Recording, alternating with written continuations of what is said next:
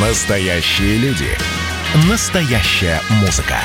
Настоящие новости. Радио «Комсомольская правда». Радио про настоящее. 97,2 FM.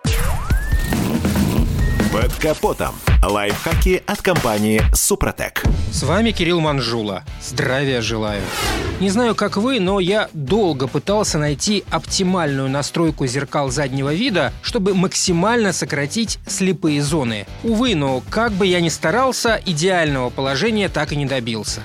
Однако, как оказалось, есть несколько простых советов, которые могут гарантировать, что вы используете отражающую площадь зеркала на все 100%. Начнем с водительской стороны.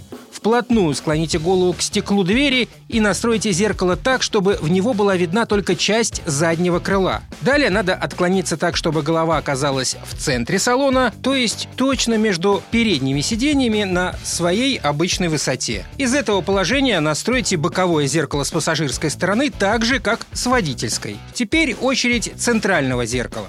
Его надо настроить так, чтобы заднее стекло отражалось точно в его середине. Во время движения обратите внимание, опережающий вас автомобиль должен сначала появиться в середине центрального зеркала.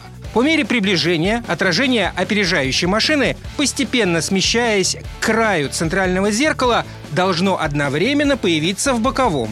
Если все происходит именно так, значит перекрытие между зеркалами исключает появление слепой зоны. Также обратите внимание, что теперь ваши зеркала заднего вида предоставляют гораздо более полный обзор зон по бокам автомобиля. Если раньше для слежения за соседними рядами во время перестроения вам приходилось постоянно вращать головой, то теперь большая часть драгоценной информации о дорожной обстановке отражается в ваших боковых зеркалах, облегчая ориентирование и исключая мертвые зоны по бокам автомобиля. Конечно, вам придется привыкнуть к новому положению зеркал. На это может уйти не меньше недели. Сначала будет весьма неудобно, но со временем дискомфорт исчезнет. И всегда важно помнить, как бы хорошо не были настроены ваши зеркала, перед перестроением надо всегда оглядываться через плечо на соседний ряд – Хотя вышеизложенный метод настройки зеркал сокращает слепые зоны, полностью он их все же не исключает. К сожалению, мотоциклы, велосипеды